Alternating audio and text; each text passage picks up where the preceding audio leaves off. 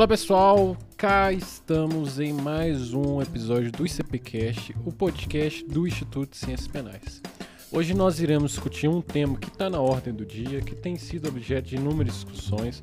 A gente consegue observar uma movimentação na Câmara para discutir mudanças nessa lei, mas também uma movimentação no STF exatamente para discutir a constitucionalidade dela.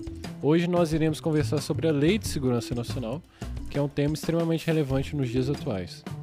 Para tanto, estamos aqui com Flávia Gucci, que é advogada, ex-assessora de ministro do STJ, vice-presidente da Comissão do Direito de Defesa da OAB Distrito Federal, cofundadora da Associação Elas Pedem Vista e diretora do Instituto de Garantias Penais, o IGP. Tudo bem, Flávia? Oi, tudo bem? É uma honra é, eu recebi esse convite com imenso prazer é, para a gente discutir esse tema que realmente é da máxima urgência e muito obrigada pelo convite desde já. E é um prazer aqui estar falando com vocês hoje. Lembrando que o ICP, o Instituto de Ciências Penais, foi fundado em 1999, durante encontro de diversos acadêmicos e profissionais das carreiras ligadas às ciências criminais.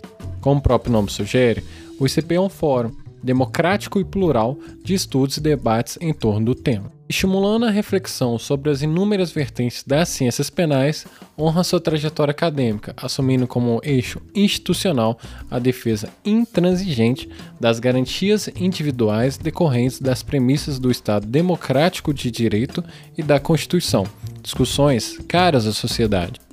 Através da produção acadêmica, organização de eventos e cursos, o ICP cada vez mais supera os limites geográficos de Minas e do Brasil, honrando a luta pelos valores que se propõe a defender. Fica o convite a todos os nossos ouvintes para que conheçam os projetos do Instituto. Vocês podem encontrar mais informações através das nossas redes sociais, no Instagram, arroba Ciências Penais ICP ou arroba ICPjovem, ou através do site icp.org.br. Venham conferir.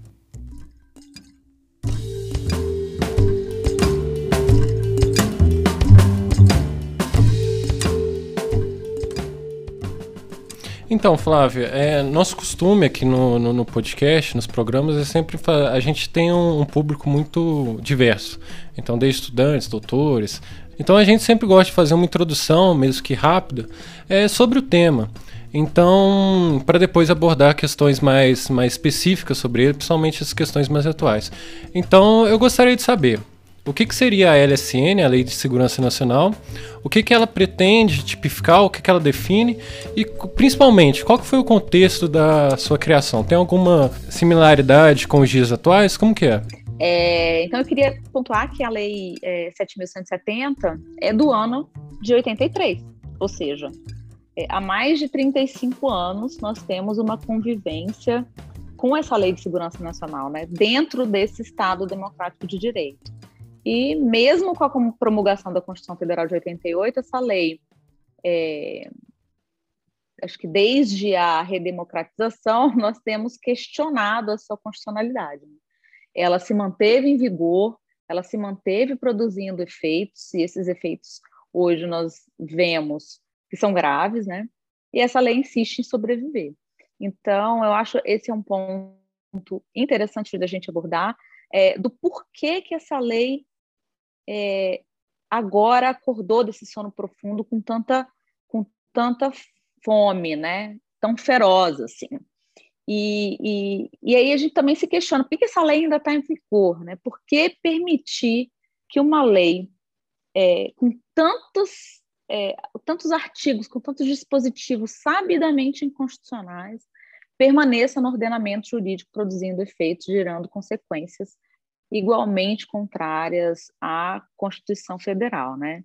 É, e a análise que eu faço é de que essa lei ela ainda sobrevive em razão da proteção que ela traz às instituições do Estado, né? Ou seja, é uma ideia, inclusive trazida e debatida na Alemanha, é de que um Estado democrático ele precisa desenvolver mecanismos que garantam a sobrevivência ou garantam instrumentos de proteção à própria democracia, né?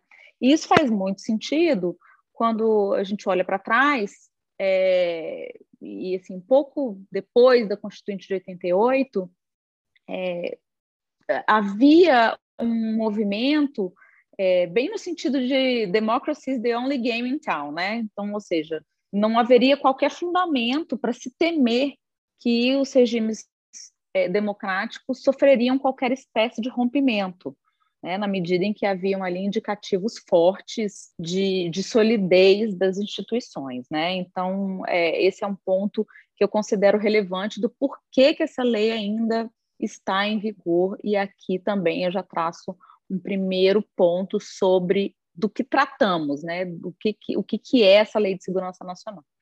E, e, aí, daí dito isso, né, a Lei de Segurança Nacional ela foi desenhada, ela foi pensada é, cinco anos antes da Constituição Federal de 88, né? Em um período, um período de regime militar, muito embora é, o próprio ministro Barroso, é, que também já participou da elaboração de um dos projetos de lei é, pra, é, pra, que pretendem né, a alteração da Lei de Segurança Nacional, o ministro Barroso a tenha qualificado como tendo acontecido em um momento não agudizado da ditadura militar, né?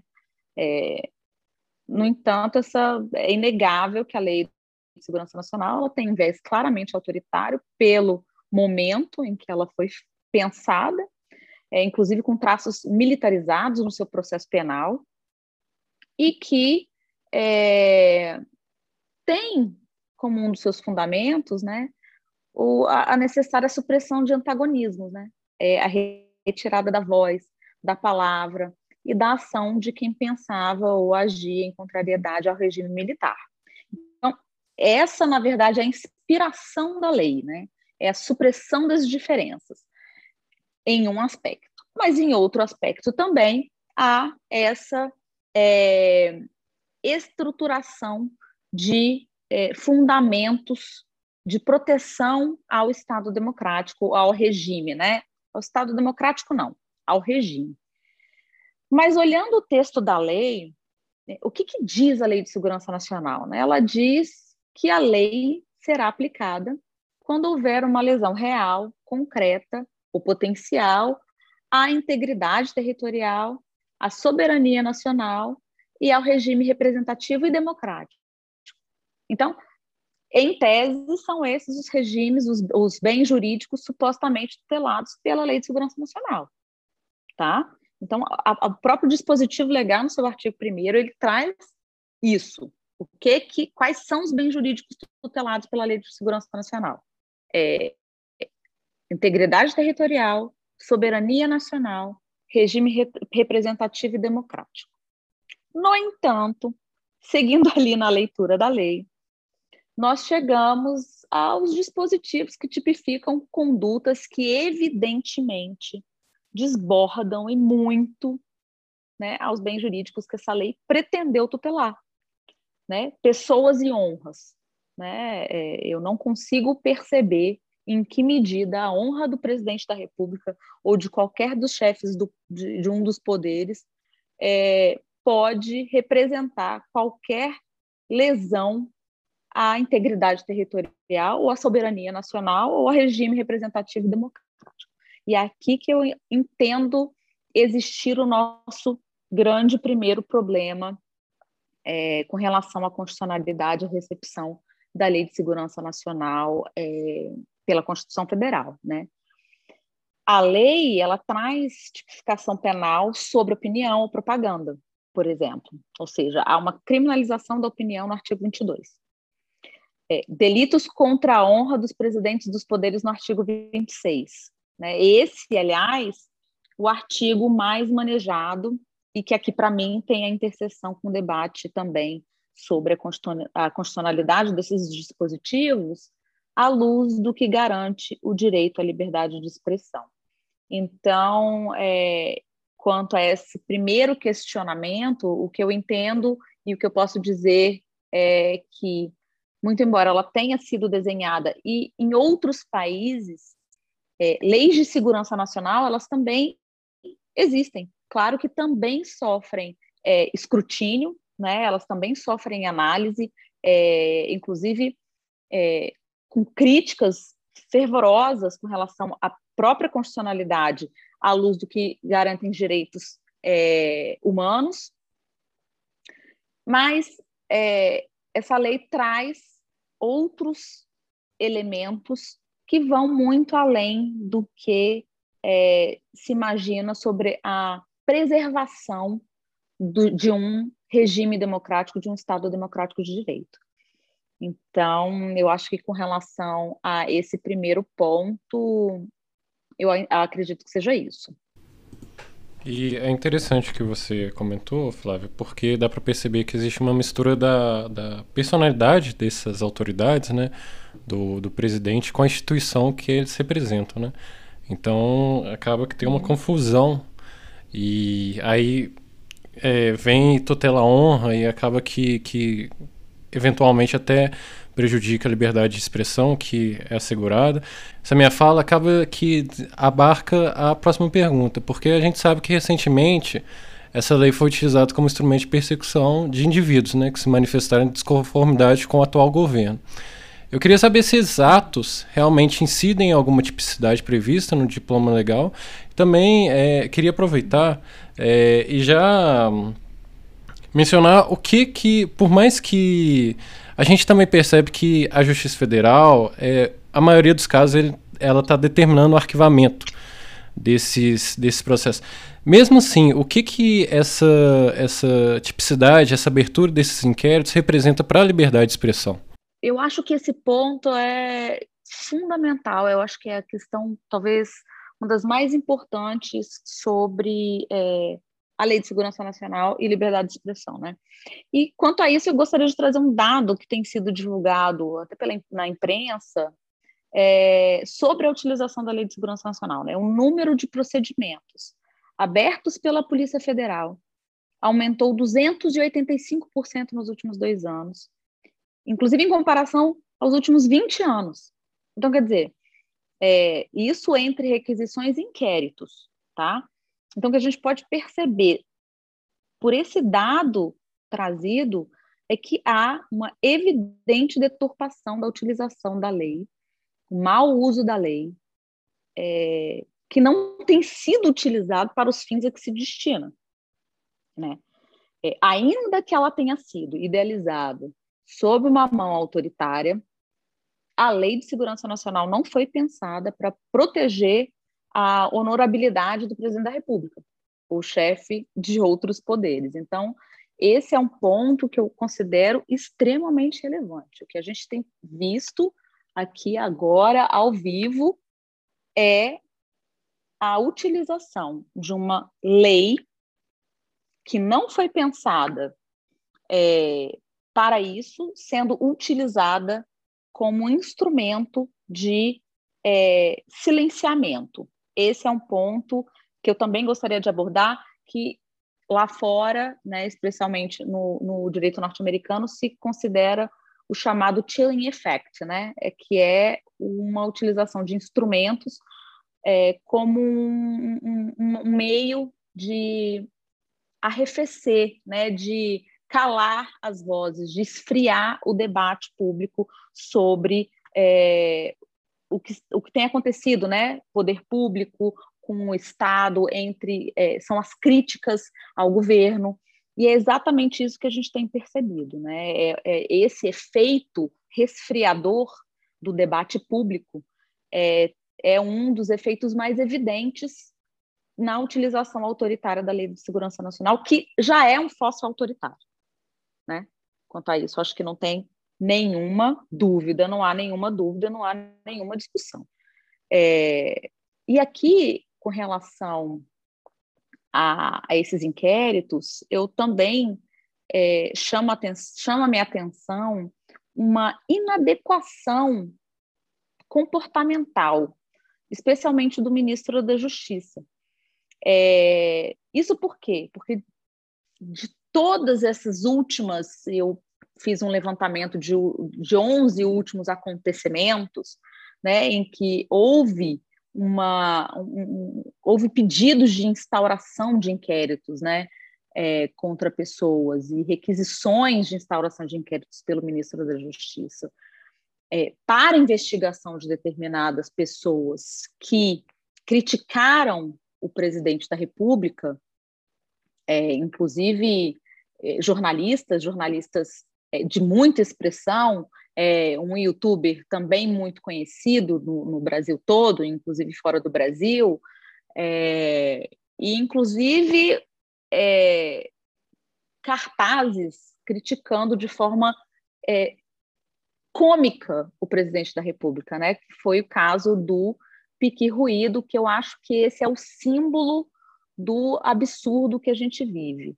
É, imaginem só se instaurar um inquérito, um inquérito policial para investigar um crime é, fundamentado na Lei de Segurança Nacional, porque se colocou a foto do presidente da República o comparando a um pique ruído.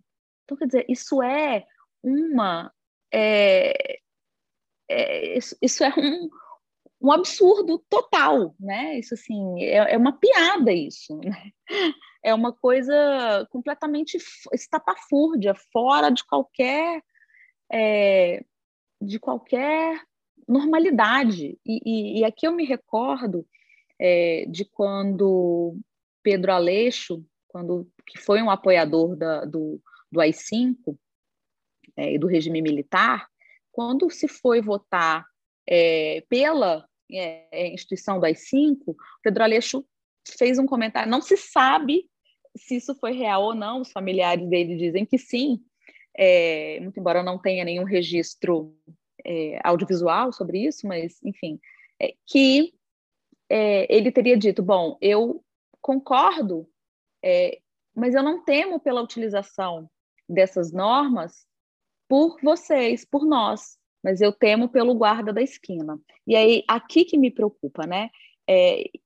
A inadequação desse comportamento do ministro da Justiça ao determinar é, essa, esses procedimentos investigativos é, com base na Lei de Segurança Nacional para o silenciamento de críticos ao governo, né, ao presidente mais especificamente, imagine só o que é, o espelho que isso representa a outras autoridades públicas é, de menor envergadura, digamos assim, mas outros servidores públicos, seja delegados, sejam policiais, que se entendam o direito de fazer esse, de praticar esse tipo de silenciamento também. Então, eu vejo com muita preocupação esse tipo de comportamento, inclusive há pedido de, de é, investigação feito por, por deputados à Procuradoria-Geral da República, é, que, é, salvo engano, há um processo, já há uma ação é, no Supremo Tribunal Federal de relatoria do ministro Barroso, que ainda não teve é, andamento, até onde eu pude verificar, mas é, justamente apontando isso, né? Um, um, comportamento do ministro da Justiça que é, se utiliza de uma legislação como instrumento de silenciamento. Então, esse é um ponto que eu considero extremamente relevante.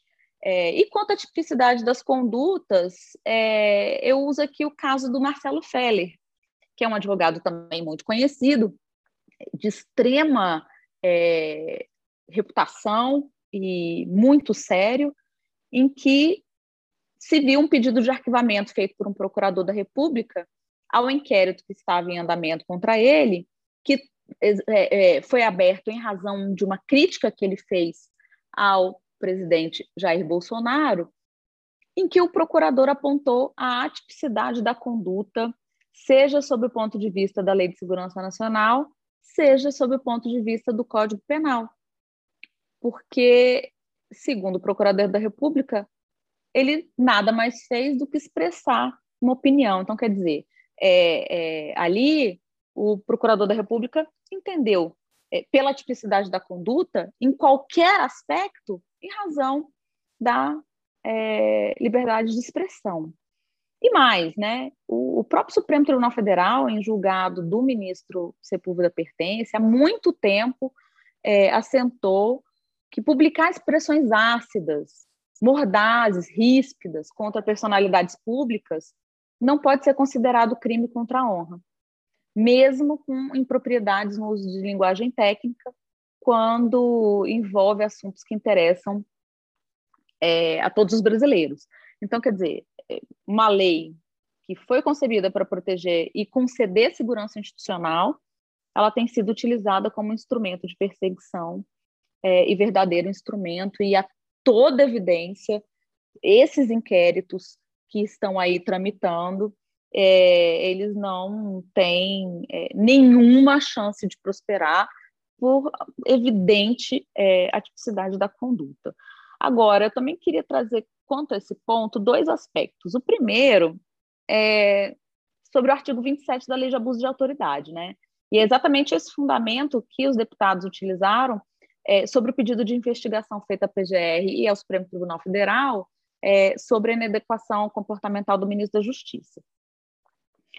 É, é claro que esse tipo de conduta, né, de instaurar inquéritos, é, de perseguir oponentes, é, ele viola frontalmente o artigo 17 dessa lei de abuso de autoridade. Né? É, não se pode instaurar é, procedimentos administrativos ou ações penais sabendo é, da atipicidade da conduta, sabendo que aquele comportamento não configura um crime. Então, eu acho que, para além é, do, da promoção do arquivamento desses inquéritos, eu acho que chegou a hora de pensarmos um pouco mais sobre é, a aplicação desse artigo 27 da Lei de Abuso de Autoridade é, nesses casos, em casos em que há essa instauração é, absurda de inquéritos policiais para investigação de crimes de opinião, né, que estão ali é, é, apontados na Lei de Segurança Nacional. Esse é um aspecto. Agora, o outro aspecto que eu quero dizer também, ainda sobre a questão dos arquivamentos, é que a gente precisa pensar que o processo, né, o, o inquérito, o, o processo administrativo de investigação, ele traz prejuízos a quem é investigado, né? Assim, isso é muito embora exista, claro, um direito do Estado à percepção, à, à, à investigação,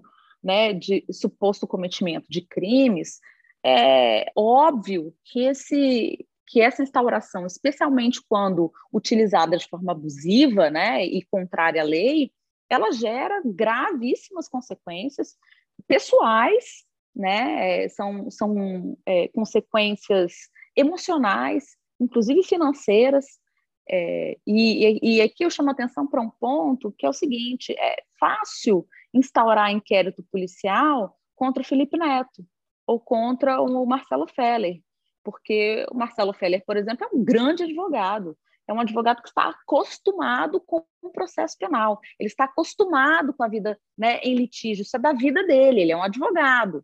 Então, para ele, é fácil responder, é fácil que eu digo assim, é, é mais, é, é menos doloroso é passar por isso, porque ele já sabe, muito embora haja sempre o risco e, e o temor de é, uma condenação, porque isso sempre acontece, por mais habituado que o sujeito seja com aquela dinâmica do processo.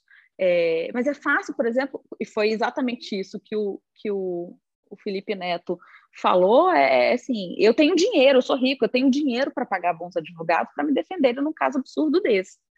Mas e quem não tem? O que, que acontece com uma pessoa que não tem? Inclusive, há relatos aqui de é, manifestantes que foram ali para frente do Palácio do Planalto é, se manifestar contra o presidente da República com cartazes e que estão presos até hoje. Tem, acho que mais de 30 dias. Então, quer dizer, é, isso é, é, essa é a realidade, esse é o espelho da má utilização de uma legislação que já está é, fazendo hora extra. Né? Não, não, não, tem é, a menor, o menor sentido essa, essa legislação ainda estar em vigor. Né? O que eu fico pensando, Flávia, é porque nesse caso do Felipe Neto até incentivou, é, teve certas iniciativas é, propondo a criação de juntaram grandes escritórios, é, grandes bancos de escritórios, né, para tentar realizar a defesa de, dessas pessoas que estão sendo processadas por essa lei. Mas só de já, já ter sido processado é um, absurdo, né? Porque, por exemplo, o exemplo que você citou, que foi o Pequi Roído, realmente é, é, é, Eu acho que nem tem palavras, né? Porque se essa mesma jurisprudência que do, do Sepúlveda sobre a charge, imagina o que, que ele falaria sobre é, esse, esse pequi ruído, né? E também eu acho interessante porque você percebe que não existe um critérios objetivos, né, seguros nessa lei. Simplesmente escolhe, escolhem pessoas aleatórias, porque a gente sabe que hoje em dia milhares de pessoas estão manifestando contra é, o governo, e só que escolhem pessoas aleatórias e talvez até estratégicas para promover esse, esse efeito que você mencionou que é o, efe, o, efeito do esfriamento em relação às críticas, né? É, eu não tenho a menor dúvida. Essas pessoas são claramente é, escolhidas a dedo, até porque são jornalistas, é, são jornalistas conhecidos, né? Então, o Schwartzman, é, assim, são pessoas é, é, o Noblar. Então, não é ali um, um, um simplesmente um tuiteiro, né, que está ali fazendo suas críticas ao presidente. É, são pessoas escolhidas. É, é, Casuísmo, né? Sem dúvida alguma. Isso, não, não. E, é, é, eu fico assustado que em pleno 2021 a gente tem que debater essa situação, viu? Mas eu queria saber, Flávia, é, você mencionou sobre a jurisprudência do, do, que, do Sepúlveda, né, sobre a crítica aos presidentes, só que eu queria saber como que o STF é, atual jurisprudência do STF nesse tema? Como que é, a corte se, se posicionou é, e quais são as medidas que se encontram a, em discussão ali, né? Quais são é, os próximos passos, por assim dizer? É, bom, é, eu a questão assim, eu, o que tem hoje no Supremo Tribunal Federal e, e o que eu posso dizer no que se refere à recepção ou não da Lei de Segurança Nacional pela Constituição Federal é, é que a Lei de Segurança Nacional já está sendo questionada no Supremo por meio de ADPFs em tramitação, é, em que há do pedido mais abrangente, que é a retirada integral né, do bloco legal do ordenamento jurídico, ou seja, da lei inteira, até o pedido mais restrito, que é o da retirada apenas de alguns dispositivos considerados evidentemente inconstitucionais, né? seja por violação direta a, a, princípios ou garantias fundamentais, tais como a liberdade de expressão, até a incompatibilidade constitucional por, por se considerar que os tipos penais descritos na lei seriam demasiadamente abertos e que são de fato, né? É, existe, obviamente, um, um receio de que a retirada completa da Lei de Segurança Nacional trouxesse um vácuo né, normativo é, de proteção a esses institutos democráticos é, que não são tão caros, né? Então existe esse essa preocupação e eu acredito que seja uma preocupação legítima, é, até porque eu não, eu, na minha opinião, a Lei de Segurança Nacional não é integralmente inconstitucional. Né? Então, assim, não são todos os dispositivos que estão ali na Lei de Segurança Nacional que estão em contrariedade com a Constituição Federal. Né? O próprio fundamento, a, a razão de ser da lei, é, a meu perceber, não tem compatibilidade constitucional.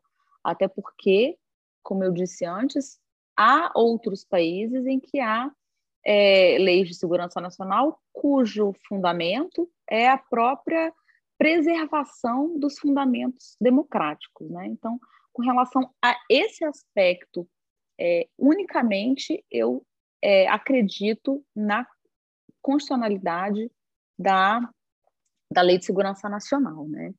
E, e aí eu acho que um desdobramento desse é, entendimento é sobre a importância e agora a responsabilidade do Supremo Tribunal Federal quando do julgamento dessas ações de descumprimento de preceito fundamental, né? São três ADPFs, né? É, uma proposta pelo PSD, outra para o PTB e outra pelo PSDB. E há também um HC, um habeas corpus da é, Defensoria Pública da União, pedindo a suspensão de todos esses inquéritos que estão em tramitação é, no Brasil que eles sejam suspensos até que se julgue é, a constitucionalidade ou não da lei de segurança nacional, né? Ou seja, que o Supremo vá considerar ou não é, dispositivos da lei de segurança nacional recebidos, é, é, recepcionados ou não pela, pela Constituição de 88, se seria possível fazer algum, alguma forma de interpretação conforme a constituição desses dispositivos. Eu é, aqui acredito que o Supremo tem nas mãos agora uma responsabilidade imensa. Né? O próprio ministro Lewandowski já disse que o Supremo tem um encontro marcado com esse fóssil normativo autoritário é, para acertar suas contas. Né? É,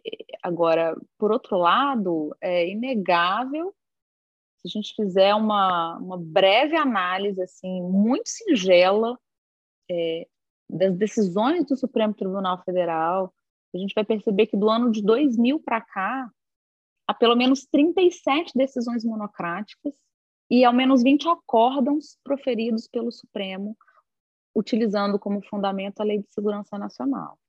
Então, é, o que eu quero dizer com isso é que a gente não pode se esquecer que o Supremo utiliza a Lei de Segurança Nacional para fundamentar suas decisões. E aqui eu estou trazendo esses dados, esses números assim que eu fiz aqui, é, pra, fiz o meu dever de casa para o nosso encontro.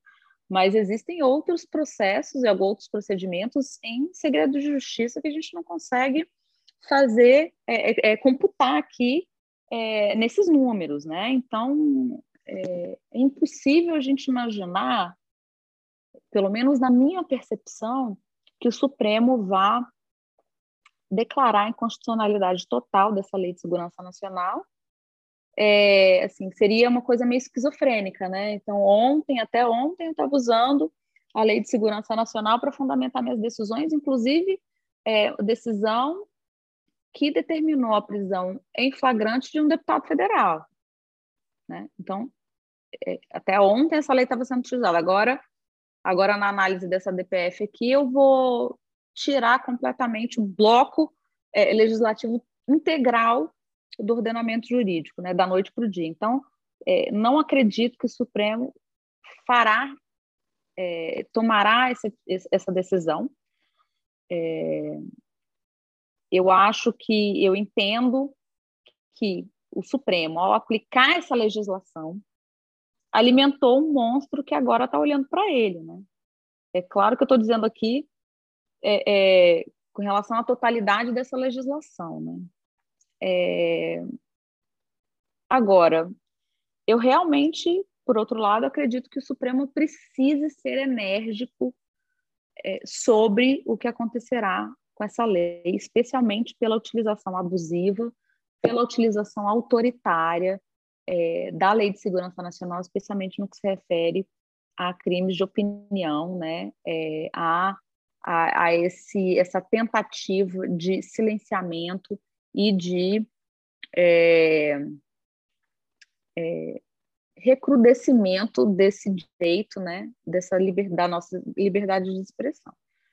Então, eu acho que mais do que nunca o Supremo tem essa responsabilidade de agora é, apontar, de fato, é, os nossos fundamentos democráticos, né? Agora é a oportunidade que o Supremo vai ter de, muito embora ter, de fato, se utilizado dessa legislação para fundamentar suas, algumas das suas decisões, é, eu acho que é o momento do Supremo repensar né, o, o, o agir e a utilização dessa lei, é, justamente para não é, para esse, esse, tipo de entendimento não reverberar negativamente para o resto do, é, do, país, né? Então, é, eu acho que aqui, de fato, o Supremo vai ser um, um espelho mais do que nunca e, um, e vai exigir, de fato, uma postura é, enérgica e importante do Supremo, é o recado que o Supremo vai dar sobre é, fundamentos importantíssimos do nosso Estado democrático. Não, é super interessante as considerações que você fez, Flávio, porque a gente percebe realmente que, pelo menos, é, existem essas amarras, né, por assim dizer, e só que, pelo menos, existe a possibilidade de adequar a lei a um aspecto mais condizente com o Estado Democrático de Direito, né, que porque do jeito que está aberto de, de, de, certa forma que está tá prejudicando a liberdade de expressão, né? E eu queria agradecer, Flávio, é, pela participação. É, as considerações foram essenciais para o objeto, né, para o tema que está em voga no momento, que é a ordem do dia. Eu queria pedir para você fazer certas é, considerações finais sobre o tema da conversa, né, sobre a Lei de Segurança Nacional. E eu queria também que você indicasse é, duas obras ao público ouvinte, podendo ser desde livros, peças teatros, filmes, qualquer um, desde que agregue é, crescimento humanista, só que a gente só pede que uma das indicações seja relacionada a um tema que não seja do direito, né, que seja exterior ao direito. Maravilha. Bom, assim, eu, o que eu acho é, importante pontuar aqui como consideração final é que, é, como eu disse, há no Supremo quatro ações né, em tramitação. Essas ações, elas convergem ao entendimento de que a Lei de Segurança Nacional é autoritária, ela tem digital autoritário, é um caco autoritário e que precisa ser, de fato, urgentemente analisada é, pelo Supremo Tribunal Federal. Eu acho que a bem do nosso é, Estado democrático de direito, é, e especialmente porque nós estamos vivendo em momento extremamente delicado de é, caos sanitário, é, uma, um caos social, é, um, um, uma verdadeira tragédia humanitária a gente está vivendo. E eu acho que o que a gente menos precisa agora é de é, qualquer espécie de ruptura ou de tentativa de ruptura de direitos e garantias de liberdades individuais e coletivas que nós a tanto custo nós assim eu digo nós como brasileiros né mas especialmente aqueles que lutaram é, especialmente durante o regime militar para que é, na, a gente conseguisse essa redemocratização, né, com a Constituição de 88, a gente não tenha um retrocesso aí absurdo é, com a manutenção dessa má utilização da Lei de Segurança Nacional.